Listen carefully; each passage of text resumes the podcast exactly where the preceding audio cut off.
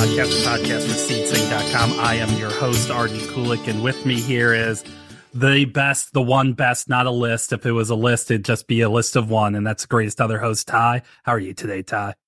Hi, everybody. Doing good. I'm glad that I don't have to talk about that Star Wars holiday special on the podcast today. God, that thing is bad.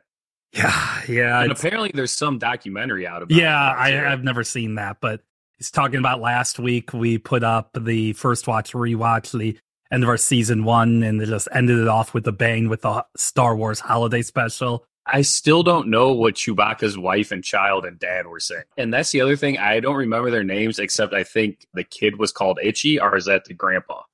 One's Itchy and one's Lumpy. And, and then, then, there's Ma- Mala, Mala, Marla? Yeah, Mala. Mala. Okay. Anyway, that was awful. Don't watch that. People. Yeah, it's pretty terrible. But going from awful to great, we're going to do this is our year end best of. This will be the last podcast for the year. It's going to go out a couple days before Christmas. And we're going to take the week off and come back hot in the new year with everything to talk about. But I wanted to end off. This is the time of the year where we're supposed to be more positive. We're supposed to have joy or whatever the hell you might want to call it. And I wanted to think about all the, the good things over the year. Now, having said that, I'm going to have a few criticisms of some stuff sure. because sure. it makes me feel good to say that bad things are bad. I well, wanna, before you oh. get into that, I do want to say we did a sports one already. Oh yeah, yeah. But this didn't happen. Ja Morant came back from a suspension that he well deserved. I'm surprised he didn't get mm-hmm. more, but he came back the night the night before we were or the night after we're recording this. It was his. I don't know. He came it, December twenty. What's the date today? December nineteenth was yeah. the return from his suspension. He came back last night. 34 points on 50% shooting and hit a game winner. What a way to come back off a suspension. So I yeah. do I'm a Grizzlies fan. They've been awful this year, so it was nice to finally have something to root for last night. Hey, he showed why he's one of the best players in the league. He's, you know, I thought, oh, they can be okay. They've won without him before. They they have been dreadful, and last night was the first time we're like, oh, this is how they're supposed to look when they play basketball. So I had to get that out. No, that's sorry. Right. So what I was saying about movies is, I live in the Cincinnati area. You live in the St. Louis area. There are a lot of big movies that come out at the end of the year, and they usually come out in what's called limited release. In order to be eligible for like awards, I have to be in a movie theater for a short period of time. And our cities don't tend to be those marketplaces. So there is a lot of movies that have not seen. We were talking off mic about Poor Things, Emma Stone's mm-hmm. weirdo Frankenstein movie. I, you know, both of us want to see that, haven't seen it. The movie about the Von Erichs, the Iron Claw, yeah. So that stuff has not come out here yet. But having said all that, I still, I'm going to tell you, Ty, we have to know that this year, the strikes, the writers and actors mm-hmm. strikes, basically shut off a lot of big films near the end of the year. So we never got to see Dune, Dune part chapter two. two. Yeah. yeah, that's come. That's not coming out yet. What was it? There's a Furiosa, even though that was supposed yep. to come out this year. My point is, the stuff we missed out at the end of the year is making next year look really good. Oh, Alex Garland's Civil War movie that's yep. also coming out. So there's a lot of stuff that looks good, but the end of the year, I mean, this is when I'm usually going to the movie theater and I'm just not going. And I'll discuss some of the reasons or some of the movies that I just don't really care to see in the movie theater and why. But what we did see this year is pretty good. And as a matter of fact, I'm going to personally, there's two movies I think are all timers. And I, for a year, I've been trying to do this best movies of our lifetime. And I'm like, it's just a complex project and I keep delaying it. Mm-hmm. There's at least two movies that would make my top 100 of my entire life that came out this year. But before I get into it, give me some highlights of movies you saw this year. Yeah, it's funny. I actually wrote about this on the site. And as I was writing my piece about the movies, I realized that I'm not a violent person, but boy, do I enjoy violent movies because I have Cocaine Bear was on my list. That movie ridiculous title, ridiculous story, and it absolutely delivers on everything you want. It's funny, it's violent, it's gory. Keri Russell's a star in it. Her husband, who's on was on the show The Americans with her, is in one scene at the very beginning of the movie. Margot Martindale is in it. The gentleman from Modern Family who was married to Cam, I cannot. Jesse Tyler Ferguson yeah. is unrecognizable in his role in this movie, but that movie was fun. It was gory. It was violent, and I had an absolute blast watching that. I could say the same thing about Megan. It's like RoboCop, but with a doll. you know, I was of the ilk of people before seeing it, like, oh, what's this whole dance thing all about that people are doing on the internet? Then I watched the movie and I fully get it. I fully understand. And I feel like that movie was criminally underseen because it came to streaming on Peacock and not everybody has that. But whoever made that movie, it's like Paul Verhoeven's grandchild who actually knows how to make a good movie. No disrespect to Robocop, which I love, but it's not as good as Megan is. And then there's John Wick Chapter Three or Chapter, chapter Four, four mm. Chapter Four, which it's it's just they keep. I never think they're going to get any better. That they, they can't they can't build upon what they did in the movie before because it was so good, and they just find way. I mean, the Skarsgård that was in this movie, the one who played Pennywise in the It movies, he is chewing so much scenery as the bad guy, but I never get mad about it. I love their whole duel that they have. There's a scene near the end of the movie where John Wick, Keanu Reeves as John Wick, has to walk up like 200 steps and he keeps fighting people and getting pushed down. They pay homage to the movie Warriors with people chasing John Wick through Paris. It's it's absolutely phenomenal to watch. But much like you, I think the best movie of all year and the best movie that is going to the movie that's going to go down, I believe it's one of the two you have is Barbie. Mm-hmm. Barbie is an achievement. Greta Gerwig directed the hell out of the movie. Her and her partner Noah Baumbach wrote an excellent script. Margot Robbie was dynamite. America Ferrera, Issa Rae, Simu Liu, Ryan Gosling, Will Ferrell. Everybody in this movie did a fantastic job. I mean, if you break it down to its nuts and bolts, we're talking about a movie about a Mattel toy that's been around forever, and they made this profound and prolific and heartwarming story about growing older and wanting to be treated human. It's just it's an achievement of a movie, and it's a movie that I constantly find myself thinking about on the daily, finding new things. It's on HBO Max now. My daughter watched it again the other night with my wife while I was coaching basketball, and I was upset because I wanted to watch it with them. Barbie is an amazing, incredible, wonderful movie that everybody needs to see. Yeah, that is. There's actually three. Sorry, three movies I haven't talked about. Bar, Barbie is like if I was making my own list. There's two movies I'd consider number one, and there's one movie that is personally my favorite, but Barbie is better. Much like the Lego movie, mm. it just should not work. And yeah. they did something they did something accessible. They did something with a great story. They did something that was fun. All the actors are hitting it out of the park. Obviously, all the stuff with Ken that's really, really goofy. And then there's a scene of Barbie just sitting next to the old lady and her saying, you know, you're gorgeous, you're beautiful. I mean, Margot Robbie just absolutely nailed it out of the park and perfect. You can't talk about Barbie without talking about Oppenheimer, which I also saw. It's I did not, not, see that yet. Yeah, it's not one of the movies that uh, look. Oppenheimer was good, and that one scene is worth the damn three hours sitting in the theater. It, it's a very good movie. It's a very big movie. Like it's one of these films that I may never go back and watch it again, but I'm never going to think negatively about it. Barbie, I obviously will watch again. Yeah. Another movie that I've already seen a few, I've seen twice is early in the year. Chris Pine was in a Dungeons and Dragons movie. I've heard it's really good too. They so they've made I think a two other Dungeons and Dragons movies. One of them had Jeremy Iron in it, and uh, Jeremy's Iron. Yes, and it's awful because it's like wizards and swords and all really serious. What made this movie Honor Among Thieves is what it called. First off, Hugh Grant is absolutely nailing it as just a cheesy ass bad guy. But great and Wonka as an Oompa mm. Loompa too. By the way, yeah. just need to throw that out. Well, Hugh Hugh Grant is embraced. Like I don't know if you ever seen Paddington two. I've seen Paddington, not Paddington oh. Paddington I heard he's yeah. phenomenal. Oh, he is. Paddington he's 2. great. I hadn't seen Paddington 2 yet because I cried like a baby at Paddington. Oh, Paddington 2 is incredible. It's a great okay. movie. But they're having fun. And what I, you know, I grew up playing Dungeons and Dragons, and it's always like, we got to go beat the bad guy. And then they're like, hey, look at that shiny thing over there. That's what this movie is. They're like, oh, nice. you know immediately what they have to do. And then they're like, oh, wait, hey, let's go find this. Let's go find this. The guy who was on Bridgerton, Re- Regé-Jean Page or something oh, like yeah. That. He was in the first season. Yeah. My wife loves that show. So oh, I'm aware of it. Yeah. He's, I mean, in a very, very small part, he's really good. But that's what made this movie work is it was fun.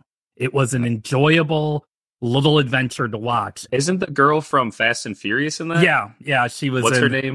Gosh, she was also on Lost. Why can't I think of her yeah, name? I can't think of her name either. I know I can picture her face. Michelle Rodriguez. There we go. Yeah. So I immediately came to my head, and I didn't spend a minute here looking it up. But yep.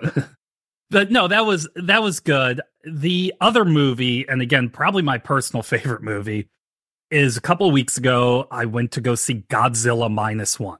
You told me that I have no idea what this is, and you told me when I talked to you that it's a Japanese Godzilla. I I don't even I've never heard of this movie until you told me, mm-hmm. and it's got a 97% rating on Rotten Tomatoes. I'm going to talk more about Godzilla when we talk about TV, but I've all I've, I love Godzilla. I think Godzilla is great. There's Japanese Godzilla and there's American Godzilla. The the one, the Roland Emmerich one from the 90s is awful, but the ones they've made, they've been fun. And the whole Godzilla vs Kong, I love that movie. It's dumb, it's stupid, it's it's so bad, but Godzilla is kind of the good guy. He's there to sure. protect people and stuff. Japanese Godzilla is not. Japanese Godzilla is a monster. There was a movie maybe 10 years back called Shin Godzilla, which I really liked a lot. And it's I most, think I've heard of that too. Yeah. So this is the same company. And this guy makes this terribly named movie. It's about Japan after World War II. And the Japanese people, they say that's Japan zero that we're at zero. We have to oh, rebuild. Okay. And so this movie, the idea is Godzilla comes and makes it worse. But yeah. he ah, is interesting. a terrifying monster in this movie. But it's not it's not just the Godzilla crap that's cool. Is the story of this movie is great about this failed kamikaze pilot coming to terms with the trauma of war and all these Japanese people coming together after getting their country obliterated. And there's an incredible scene where they're making these big plans to fight Godzilla and this like former general and he says he looks at all his men and he says I saw so many men die. Nobody dies tomorrow. And it's hmm. this weird kind of like I, I, found myself like with Barbie wanting a happy ending, wanting things to work out for these people in the face of and the, the Godzilla in this thing kicked ass. It was a, such a cool looking thing. But it sounds a lot like Logan, where it's yes. kind of with X Men and you want to see what Logan Wolverine's claws can actually do. It sounds like with Godzilla minus one is you want to see what a Godzilla like monster could actually do to a place. I appreciate that. Yeah. Now, on another side, a little bit some criticisms here. Okay. You put Spider Man across the Spider Verse on your list. Yeah, I, I, purposely didn't mention it because you told me a couple days ago when mm. we talked about what we were going to talk about. You had, I think this movie is incredible. It only builds upon the the original one, and it is the most comic book like thing I've ever seen, and I'm astonished that the animators know how to do that. I think this movie's amazing. Everything you said is right, except I have one issue. It's too long, and this give is, me more, dude. this is this, and I also don't like the fact that it ends on the cliffhanger. That's just a personal I thing for me, that, though. I mean, movie. This is for another day, but I'm like, I need a movie to end. No, you know you're going to get more though. No, I I get it. I understand. This is a problem I'm seeing in movies nowadays. I'm going to go back to Godzilla vs Kong. Okay. The last half of that movie is the two of them beating the living hell out of each other, and then Mecha Godzilla comes in, and then they beat the living hell out of Mecha Godzilla. Mecha Godzilla was wild, yeah. too, so, spoiler alert, people. But yeah.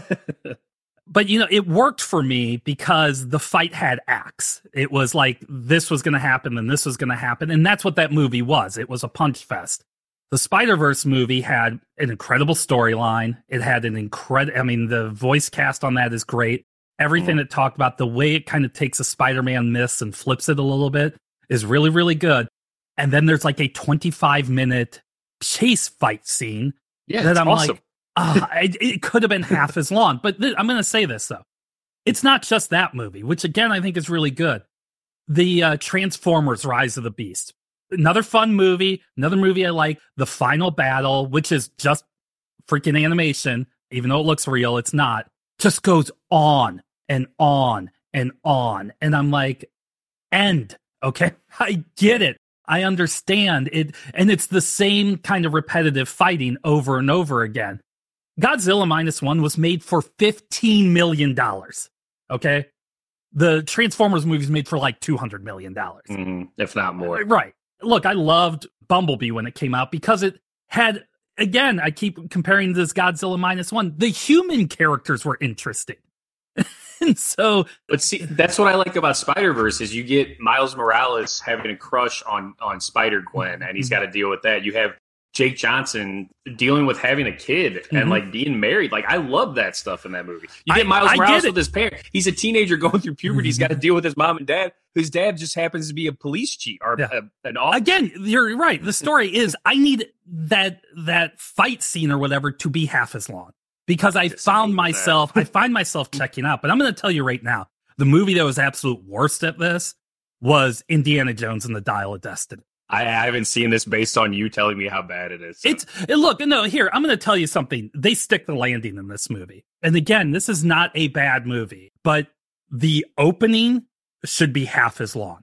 There's a chase through a North African city, which should be one third as long. It's just, and again, you're talking about a movie that cost $300 million, and I'm finding myself bored during the action sequences. It's just not right. Guardians of the Galaxy, you can have a long movie. Oppenheimer, Guardians of the Galaxy 3.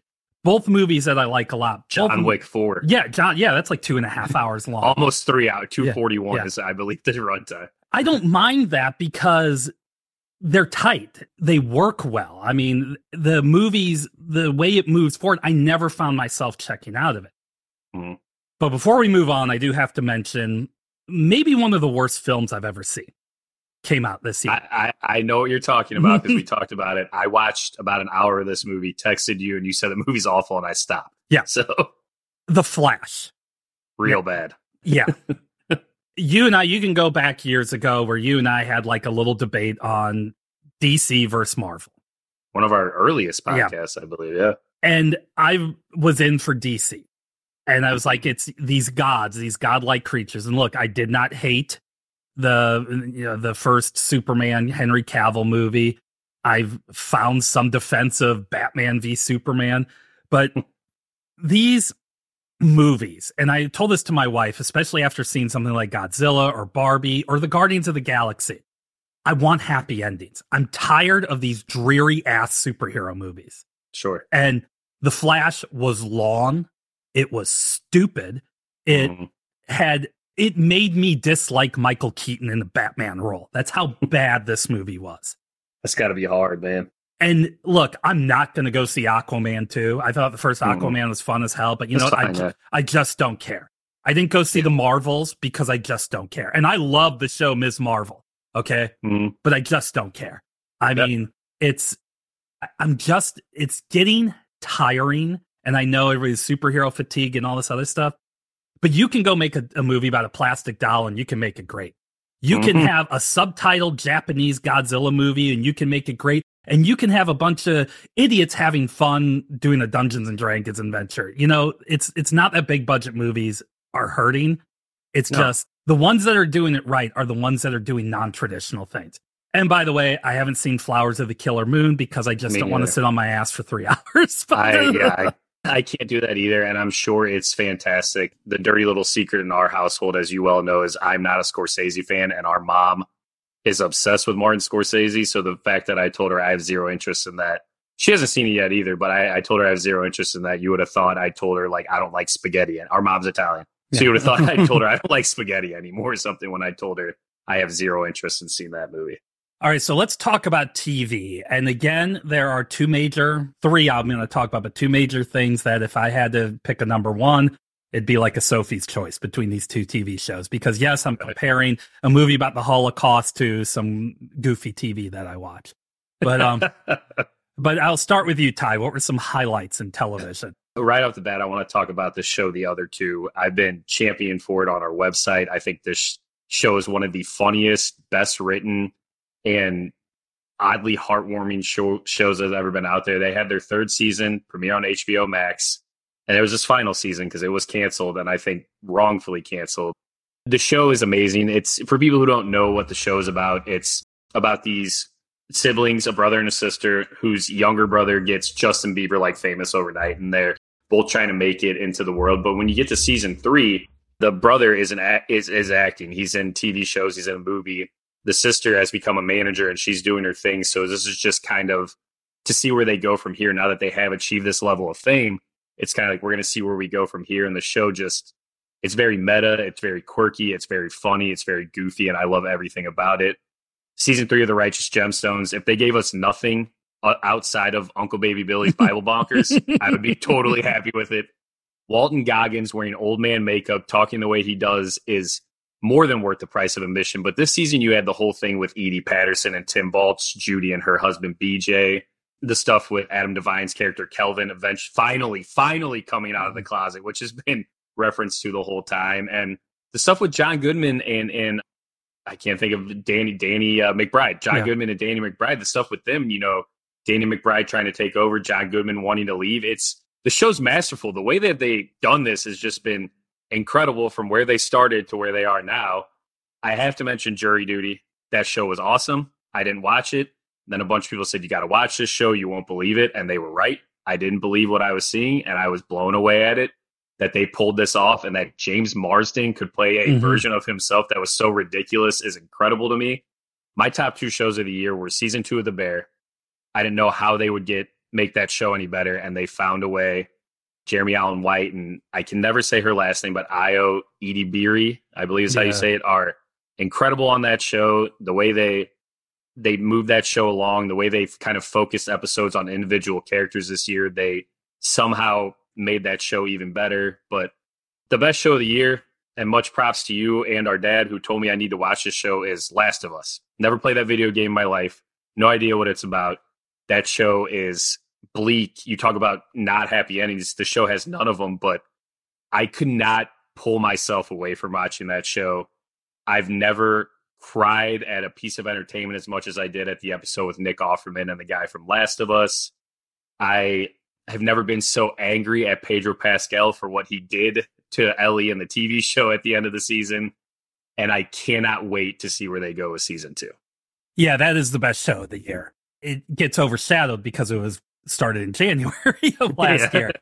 But you're right. That third, I came late to it. So. Yeah, that third episode is is a masterclass in storytelling and acting and everything.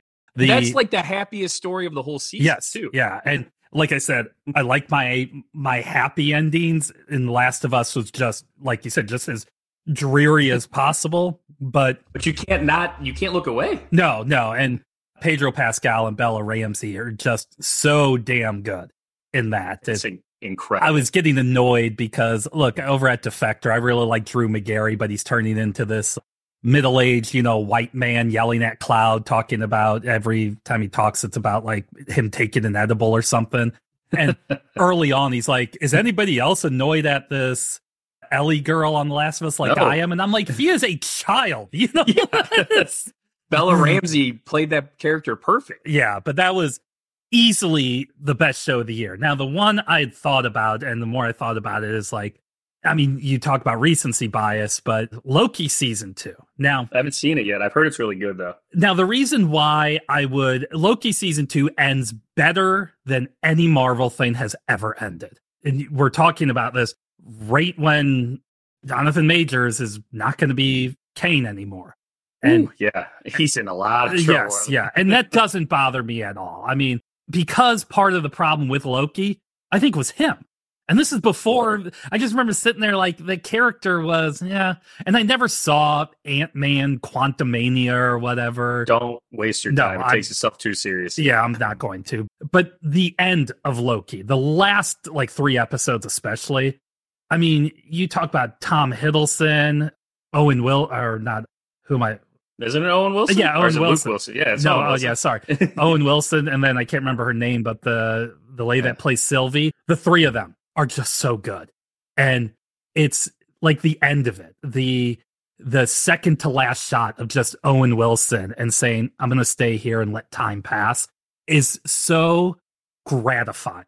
And I was like, uh, so that's the thing with Loki It's I didn't like Jonathan Majors in it, and I didn't. I took a while to get where it was going, but once it How, got, Oh. Uh, how is Ke Ke Huy Quan in the show? oh, incredible! He's great. Okay. He's so great. I love the resurgence of ever since everything everywhere all at once. I love this resurgence. Yeah, no, he is he is very uh, very good, very very good.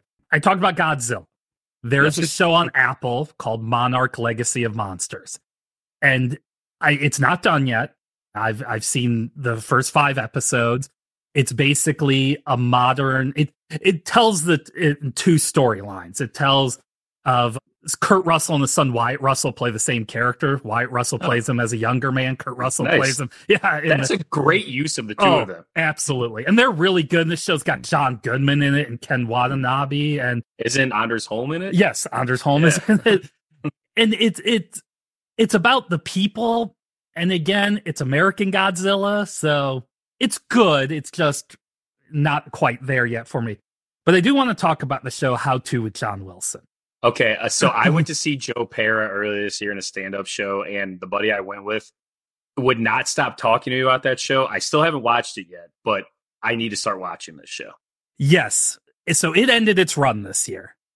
It's three seasons. I think there's no more than ten. I I've talked about the show before. It's Nathan Fielder is the executive producer on this show. It's this John Wilson, this guy that lives in New York, and he'll start off like, "I'm going to show you how to how to reupholster your couch and then he ends up finding out about some weird sex cult and all these other things what it sounds like it's like joe Pera's adult swim show yeah. where joe Pera's like i'm going to talk to you about rocks and then his neighbor's insane or something yeah like yeah that, no so. it is it just veers off and this last season there was this one about how to how to bird watch and it goes into these factions of people in bird watching communities that are like fighting with each other and about all the lying that people do and it ends up like the episode ends with his car exploding or something because he's talking about am i lying to you? Do you guys know i'm lying to you? And then the very last show goes into he goes to some weird clinic down in arizona to where they're freezing people's heads and bodies. Wow. he meets this guy and it just goes into this whole thing about the guy talking about how he self castrated when he was 16 and just Ugh. weird as all get out. Just these people and things he finds. But these little 30 minute documentaries are just mm-hmm. so incredible. And it was it was one of those shows where it's like I forgot it was there, and then when oh yeah, uh, the last season How To is here, and I just ripped through it, and it was okay. it was just genuinely like really really good, and Okay. But what's weird, the thing I was going to say, I end this first half on this with TV, is I don't watch a lot of TV. And mm-hmm. I and that's not true. I watch a lot of old TV. Oh yeah. And I don't but I don't really watch anything new and I don't know why that is. There's uh, HBO, like I said, had The Too Last much. of Us. It was great. Yeah. Yeah. But I, I need to watch The Bear. I haven't mm-hmm. seen it, and I'm like, I need to watch it. They just announced what we do in the shadows is going to end on its next season, and I've only ever watched the first season of that. That bums me that Matthew Berry is so good in it. I sorry that bummed me out when I saw that. Yeah, no, no, and look, I get it. I understand. Like I said, how to. I'm gonna miss it, but I'm. Mm. It's awesome that the time we had. I did uh, watch the the new Doctor Who specials they had with David Tennant, and I'm like, oh, you know, I should go back and watch some of the last few Doctors that I haven't seen. But for the most part, there's just nothing. I when I went to go see Godzilla minus one, there was 20 damn minutes of of previews or uh, not previews. I'm sorry, of commercials. Com- and then commercials. Yeah. yeah. And it's all these like shows coming to CBS or NBC, and uh, you watch football, and they're like this. And I told my wife, I mean, I'm almost 50, Ty, mm-hmm. and that crap's just is for old people. Sure. And then when I talked about the whole superhero thing, I just there's just so much. Look, there's a WandaVision that's great. Okay. Mm-hmm. There's an Andor that's great. The rest of it I don't think is bad, but I'm like, do I really need to watch all this stuff? Again, I almost checked out of Loki until wow. I did I didn't start watching it till they were all on. And everybody kept saying, Oh my God, stick it to the end because it sticks the landing. I'm like, okay, but Eh, compared to movies, I guess what I'm saying is movies are hitting it out of the park. TV, yeah. Oh, well, eh, before I before I forget, because people are going to bring it up because I brought it up before. The fourth season for All Mankind's also on Apple TV. I'm caught up. I just haven't watched any of the fourth season yet, so that's why no. I didn't talk about it. Well, that's the thing too. Is there's something about being at home with my wife and my kids, and we just want to watch comfort food, which for us is man versus food. We love that show, so we will like I am currently watching The Curse because I love Nathan yeah. Fielder and I want to see what he's doing. My wife and I are watching Fargo because we watch it and we're completionists. We want to do that. But if I'm being honest with myself, it's much nicer to sit around with my wife and kids and watch Man vs. Food until they go to bed, and then to go in my bed with my wife and hang out and watch Curb Your Enthusiasm. Because I'm like you, I, I just want to watch older TV show that is comfort food for me. I haven't seen Andor. I haven't seen Loki yet. I haven't seen Ms. Marvel. You know, all these shows that people are telling me. And quite frankly, I don't know if I'm ever going to get to mm-hmm. them. I think with How to with John Wilson, I will make a concerted effort because the same friend of mine who told me about this show is the one who told me about Joe Pera talks with you, and you told me about that. So you guys haven't steered me wrong, but there's not many other shows. I haven't even I haven't watched the most recent season of Big Mouth yet, and I love that show. I just haven't gotten around to it because too busy watching Curb Your Enthusiasm, Thirty Rock, and Man versus Food. Hello, all. This is RD. I wanted to talk to you guys about a, another podcast that I do work on called High Heels in Politics. It's hosted by Marianne Christie, who I work with here in Southwest Ohio. And Marianne, she interviews a lot of influential people. In Ohio, she's interviewed a lot of political people that are influential. But for those of you outside of the state, she's also interviewed people like Suzy Chapstick Chaffee, a former Olympic skier who was the face of chapstick for the 1970s and 1980s. It's really interesting to listen to that one because she talks about her struggles as a woman in the Olympics, but then how she used her celebrity and her attractiveness in order to get more rights for amateur athletes, which led us today to things like the NIL. Also, Suzy was very instrumental in Title IX, which we're celebrating the 50th anniversary of. But it's not all just seriousness. Marianne has also interviewed the Naked Cowboy, the New York City icon that's been out there. Simon Leis, who a lot of you may know if you've ever seen The People vs. Larry Flynt, he was the guy that arrested Larry Flynt. He also arrested Jerry Springer when Jerry Springer was a member of the Cincinnati City Council here. So I encourage you guys go to Spotify, Google, Apple, go search High Heels in Politics, follow, subscribe the show. Marianne comes out with a new one every week and it's an incredibly great conversation. And if you're interested or know anybody that may be on high heels in politics, just go to the contact page and talk to us. So let's get back to the conversation. Okay, Ty, here is where we show how entirely unhip we are because we're going to talk about the year in music. Yep. I want to say, I got to get this out right now because you and I were just talking about it. I was looking at Paste, I was looking at Pitchfork, all these sites I used to read all the time when I was younger in my 20s. I'm looking at all their best of, and I said to nobody in particular, I'm officially old now because I don't know who any of these artists are. There's people on there who they're talking about like they're the greatest thing since sliced bread. I have no idea who these people. You mentioned Olivia Rodrigo. Yeah, I only know her because my wife listens to some of her stuff on Spotify. I don't know who these. I turned 41 a week ago and I'm officially an old man. Every few years, I find an artist to follow. I'll talk about that and then uh, talk about uh, discovery because I think that is part of it. At our at our age, we when we talk about catching up on television, sometimes we're catching up on music that is from from our youth or something we missed out on and we've gone back. So I'll talk about that, but let me get your view of uh, your year in music for 2023. Yeah, so recently it was announced that Little Dicky, who I like a lot, is going to put out a new album and the album is entitled Peanut and I said it properly because for people who watch his show, season two, which was really weird but really cool, is about him having the idea for this album, and then season three digs even deeper into it. So the fact that we're going to get new music from Little Dicky, and if you watch this show, the music's pretty pretty good. It's really good to hear, and he's shockingly. I know he's got a funny name and he's kind of a jokey co- comic type of guy, but he can rap. The dude can rap, and we haven't heard new music from him I want to say pre pandemic. So it's going to be really cool to see what he has in the hopper, especially because I'm really obsessed with his show, Dave. I think that show's really good. So I'm excited about that. I discovered the band LSD this year, which is Labrinth, Sia, and Diplo. They put out one record, uh, Welcome to the Wonderful World of LSD in 2019. And that record's awesome. It's got like hip hop, pop, R&B, soul, electronic music. They blend all their genres together. And I find that album to be incredibly listenable. It's great to listen to with my kid because there's no bad words or any weird subject or content that they're talking about. So I really enjoyed that that band and that one album they put out. I've gotten back into MGMT. I think it comes with all of us white suburban dads who when we get into our 40s it's like I'm going to listen to electronic pop music that I used to listen to, but I thought was pretentious. But now that I'm older, I can listen to it again. So they're good. They're a good band. I may not like their shtick, but they make good music. I think what really pushed me into liking them is I went back and watched a video of them recording songs off of Stop Making Sense from when they were in college. So I'm like, oh, okay, these guys are actually super talented. But as far as albums go, there were two albums that stuck out to me, two albums I really listened to a lot. Killer Mike put out a solo record called Michael, and it's exactly what you want from Killer Mike. It's it's essentially a Run the Jewels record without El-P Jaime Meline, who does feature on a song, but he's got a, a fantastic guest list with people like CeeLo Green's on there, Andre 3000, Andre Benjamin does a verse before he put out.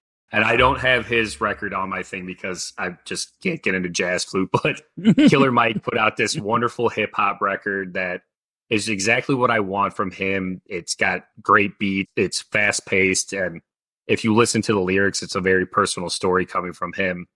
Personally, for me, the best record of the year is Let's Start Here by Lil Yachty.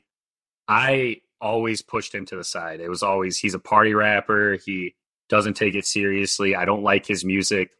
And then a bunch of people who I trust their musical tastes and their musical recommendations told me I have to listen to it because it's not what I expect. And boy, were they right. This is a psychedelic, trippy hip hop rock record. It it does everything and it is just this crazy amalgamation of sounds that happen to work and Lil Yachty took this wild wild left turn this wild swing and he absolutely knocked it out of the park i find myself going back to this record and listening to it over and over again and finding new things that i like about it and the fact that he's doing something different that he's trying something different i applaud him for that and he got lucky because this this worked for a listener like me.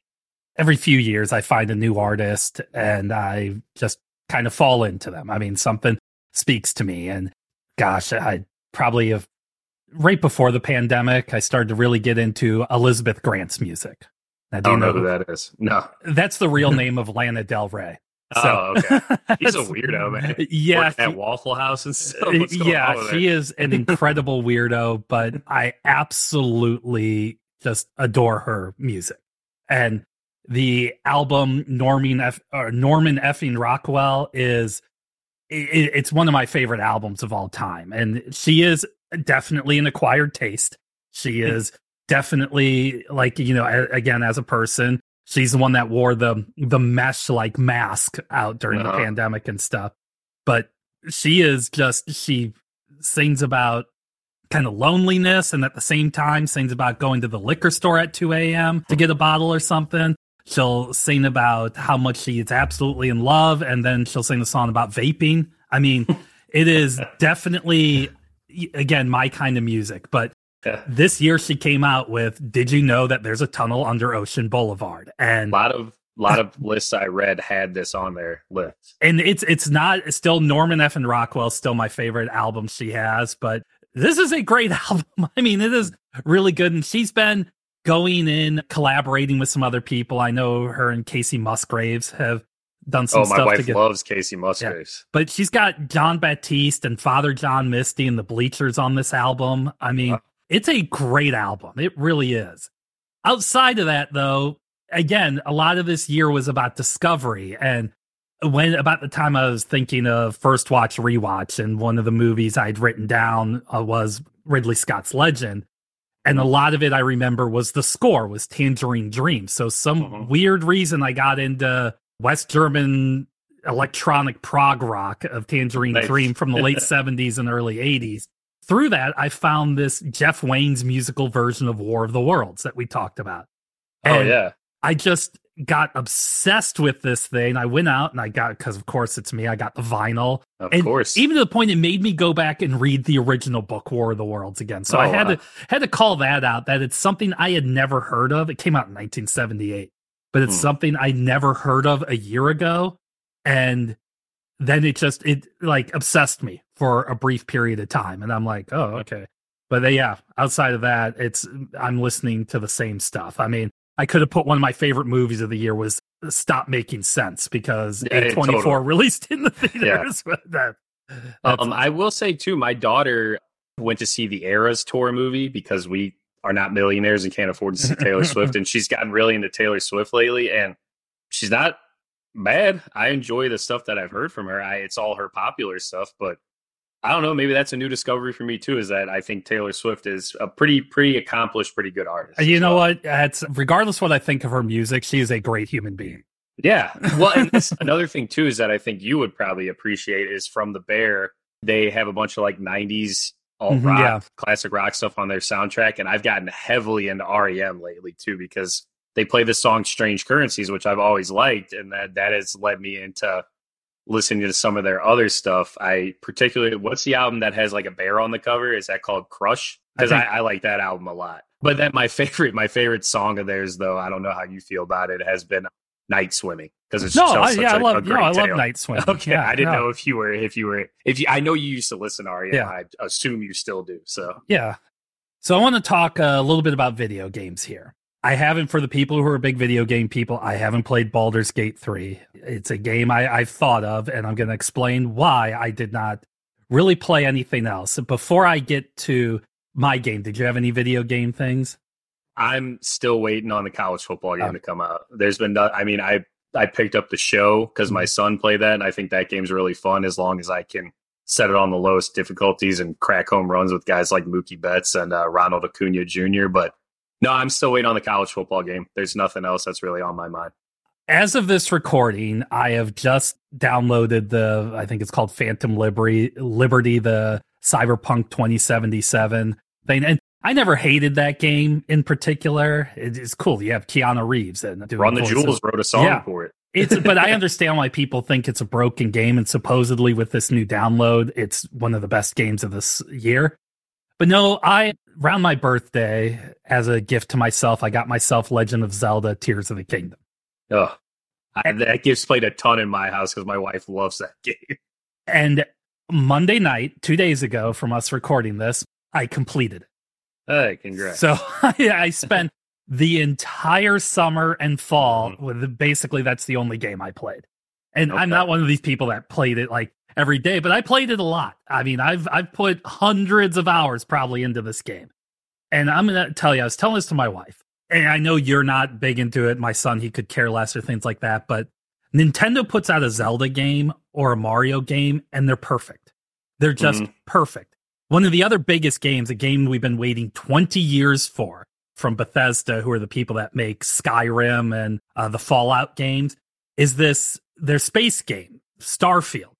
And I, you know, I have my Xbox Game Pass. I downloaded it day one, and the game bored the living hell out of me. Hmm. So I went back to go finish Zelda and play Zelda more. And that Tears of the Kingdom, I mean, I said it about Breath of the Wild, say about this, it's the greatest video game ever made. I mean, they just know how to do it.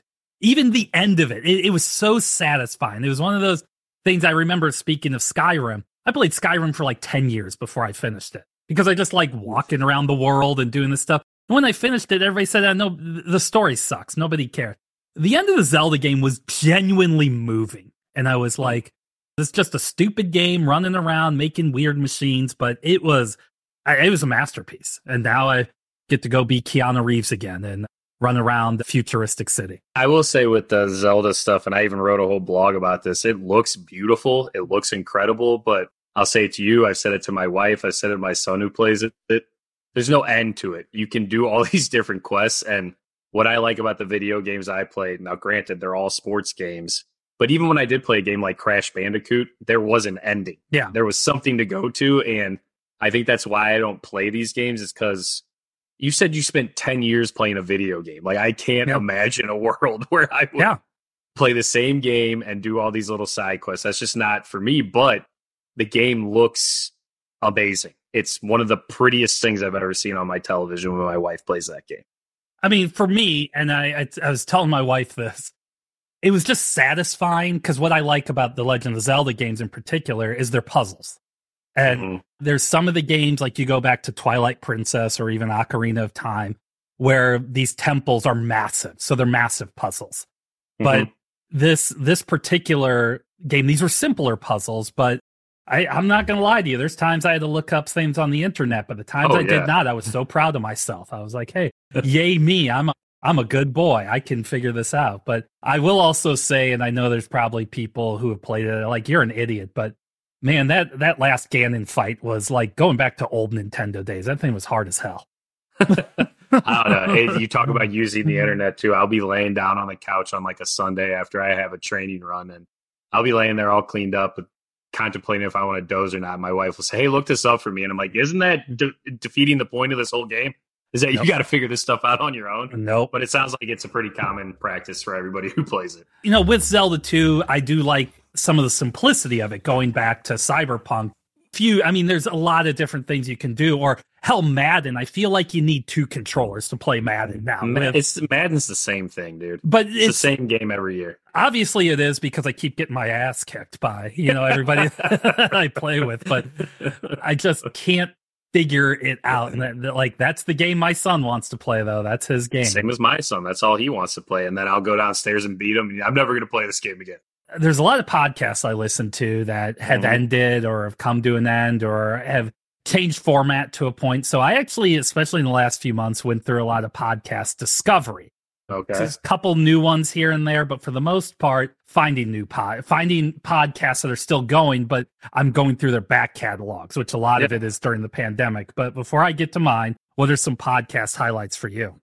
So this is one that I don't listen to regularly, but we went on a road trip over the summer to Iowa, and my wife introduced me to this podcast called Normal Gossip, mm-hmm. and I thought that was pretty fascinating to listen to. It's just it's exactly hometown gossip from person who tells a story, and they had a whole episode about a guy who like started an orchid farm in his house because he loved orchids, and I found it it's like watching a Paddington or it's like watching a, Wonka. It's it's comfort food. It's relaxing. It's something that you can kind of space out for an hour, hour and a half, and just enjoy these people telling a story. So I thought that was interesting.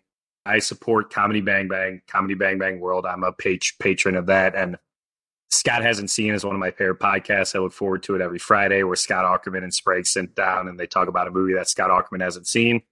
And the episode this year, The First Wives Club with Danielle Schneider and Casey Wilson, is amazing because Scott did not like that movie and everybody else did, and they kind of attack him on it. So I found that to be a fascinating listen. I thought that was a great time.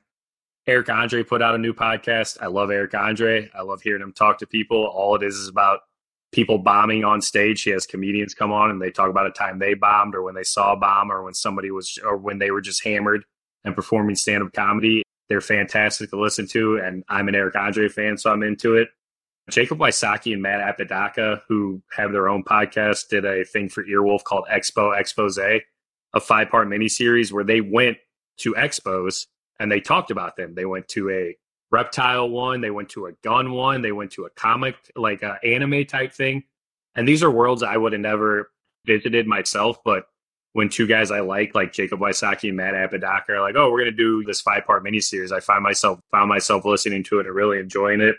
But the highlight of the year for me, besides obviously our podcast, was best podcast ever, is the flagrant ones put out a new football fantasy sports based thing called Foosballs.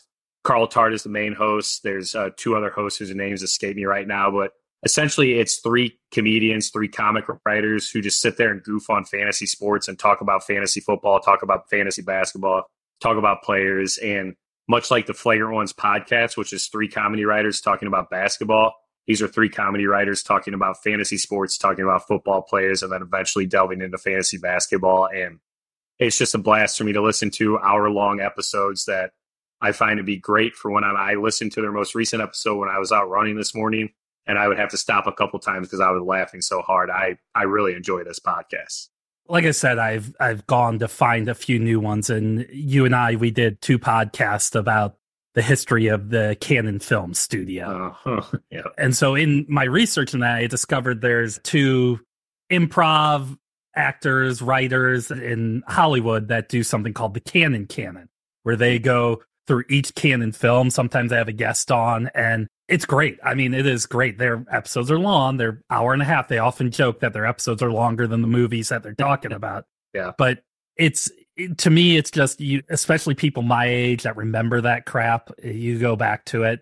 I've been listening for a while, but there's one nine hundred hot dog is that's basically old cracked, the old cracked website. A lot of those guys that started there, like one of them does a basketball podcast now, but they've all kind of gone off into podcasting. But one of my old favorite writers from Cracked, Sean Baby, who just would uncover the most ridiculous things ever, like Christian lovemaking manuals from the 1980s and things like that. Nice. and review them. And so that's what his website is. Brockway, I can't remember his his co-host, but and they bring a lot of these people from from Cracked, the old Cracked on there. And that's where I discovered this. Sometimes their shows are really just way out there, but this year they've mm-hmm. gotten really, really good. And this is where I discovered that Masters of the Gridiron, that Cleveland oh, Browns nice. movie came from them. And they did a whole big one on MILF Manor. And they, oh, you know, they did one on the movie Mannequin and just how insane the movie Mannequin is. And sure. it's, you know, so that's one every week I've really, really looked forward to. But one of my old standbys is the Dollop. I listen to the Dollop mm. with Gareth Reynolds and Dave Anthony fairly regularly. I've talked about Dave Anthony did the whole West Wing thing. He's doing this other one called The Audit, but the Dollop has a sub podcast called The Pastimes, where Dave grabs an old newspaper and reads it to his buddy Gareth, and they always have a guest who's always like another comedian or somebody that they know. And it's insane. Just these papers sure. are insane from like the 1800s. It's like colored man walks down street oh. or something like that. Horrible. and but then the one, the podcast for me, the podcast of the year, definitively, is Gareth Reynolds, who's good buddies with Jake Johnson. Mm. They do a podcast called We're Here to Help, which is a call in. They people call in for help with their problems, and Gareth and Jake give them advice, usually really, really bad advice. Is this Jake Johnson from like New Girl yes, and stuff? Yes. Oh wow. Okay. yes, uh, Sp- Spider Man from the yeah yeah Spider Man yeah. So they and they a lot of times they'll have like guest people who had been on New Girl and stuff. Well, like Max Greenfield, I know has been oh, on nice. there before. Like Max Greenfield. And it's their very first one was like a girl that plays Dungeons and Dragons who is trying to upstage this other girl who plays Dungeons and Dragons by being more character voices and then later that other girl calls and she's like, no, no, now this girl's better than me. So I want to be better than her. And they'll follow up with people on stuff. Wow. I mean, they had one where this girl who lives in New York is uh, with a bunch of people was dog sitting for somebody and she said she just went to town on her body all week because she Whoa. But then she at the end she realized there was a nanny camera in the house. Oh, so she's trying asking them advice on, hey, how do I approach this from them? But wow. again, it's stupid, but it's it's great. It's a lot of fun. Yeah. And the episodes are 30 minutes long. So Perfect. I I do better. have to call out we're here to help. Outside of that, Ty when it comes to pop culture, the only like new book I read was a book that came out in 2012 called I Want My MTV about the history of MTV. Yeah, I haven't read many books. Unfortunately for me, it's just, yeah, I mean, outside of music, sports, podcast, TV, all that stuff, like I, movies, I really don't. I am making it a plan in 2024 to read more. So hopefully I'll talk more about books. But I mean, I have an 11 year old and an eight year old. My 11 year old plays football, basketball, and baseball. My eight year old's in Girl Scouts and has karate. I don't have a lot of time to do a lot of the other stuff that a lot of other people may have the time. And I'm not complaining. I no. love it. I coach my son's basketball team. It's it's rad to like watch him grow up and play. I love watching my daughter do karate and learning how to defend herself and everything. But family takes precedent over certain pop culture stuff I may like to do. I would love to start playing guitar again too. I just don't have the time. Like, hey, we all have we all put the time towards the things we want. My wife reads a lot. I play Zelda. Okay. Uh-huh. I run. Yeah. That's my getaway. I mean, that's there there is that. And I I tried to make a point to go to the movies, but I'm kind of on my own with that. My wife yeah. doesn't care as much. I mean, we went to go see Indiana Jones. We saw Oppenheimer and Barbie in the theater too, but for the most part, she's not going to care to go see a Japanese Godzilla movie. So I go by mm-hmm. myself. She doesn't want to see Stop Making Sense. So I go by yeah. myself. I asked my wife if she would have any interest in seeing Poor Things or Iron Claw with me. And I told her they were both A24 movies. And she said, nope, that's yeah. your thing. Yeah. So that's just her answer to me. Yeah, that's that's what we choose to do. But having said that, it's with the bad stuff, like like you know, I don't want to say the game Starfield's bad. It's just boring. But there's Flash is bad. The yeah, Flash was bad. But that ended. that ended all that crap. No more. Yeah. That's all done. I mean, James Gunn is doing his thing. and I wish him all the best. I hope it works out. But everybody's yeah. like, oh, you know, but I kind of liked Henry Cavill as Superman or Ben Affleck or Gal Gadot or no, it's done. Okay. Mm-hmm. And Ben Affleck and Gal Gadot were both in the Flash and they were both terrible. Okay. Uh-huh. It's just time to end it. It's over. Let's move on. And maybe with what's going on with Jonathan Major- Majors, maybe Marvel is like, hey, let's go a different way now. Let's do something different. And I would be more than happy because I like watching that stuff. I just, I, you know what it feels like now? It feels like it's homework. And I totally. don't like doing homework. Ms. Marvel was great. I loved Ms. Marvel. I thought that show was incredible. I had going back to movies. I have no desire to go see this mm. movie because it supposedly sucks. So yeah. why should I go see something that sucks? I told my wife that it would have been a baller move if in Infinity War, when Th- Thanos did the snap, if they actually killed all those people and said, oh. "Okay, we're going in a new direction now." yeah.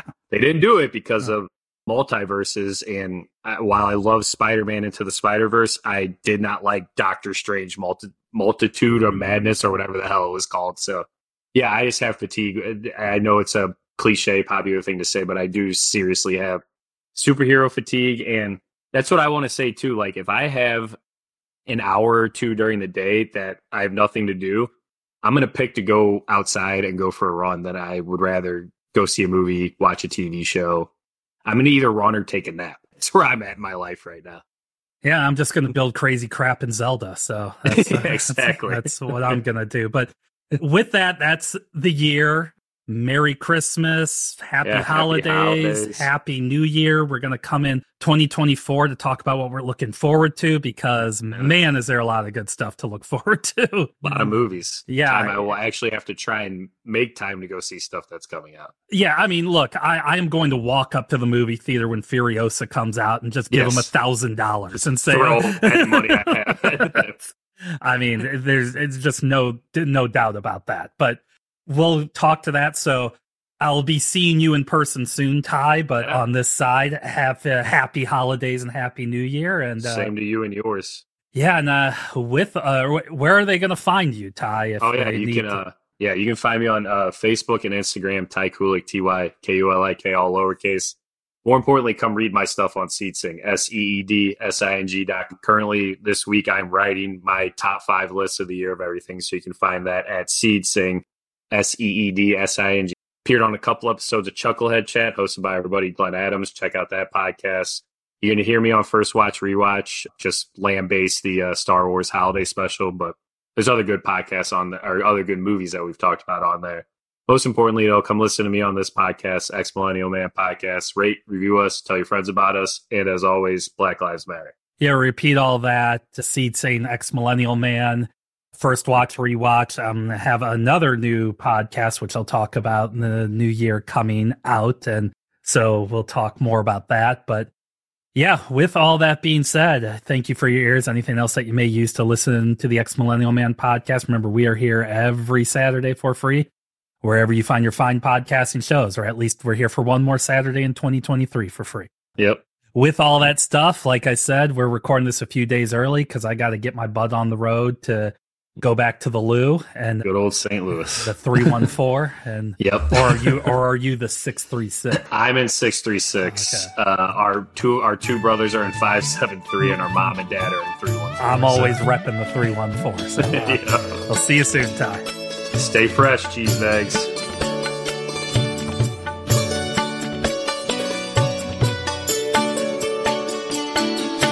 क्षणाक्षणास पूजिले अथांग स्वप्न लोचनी कणा कणात देखिले तुझेच रूप दर्पणी The Ex Millennial Man podcast is a production of SeedSing.com, fully owned by R.D. Kulik and Associates, LLC. Producers Ty Kulik and Ryan Kulik. Adequately engineered by Ryan Kulik.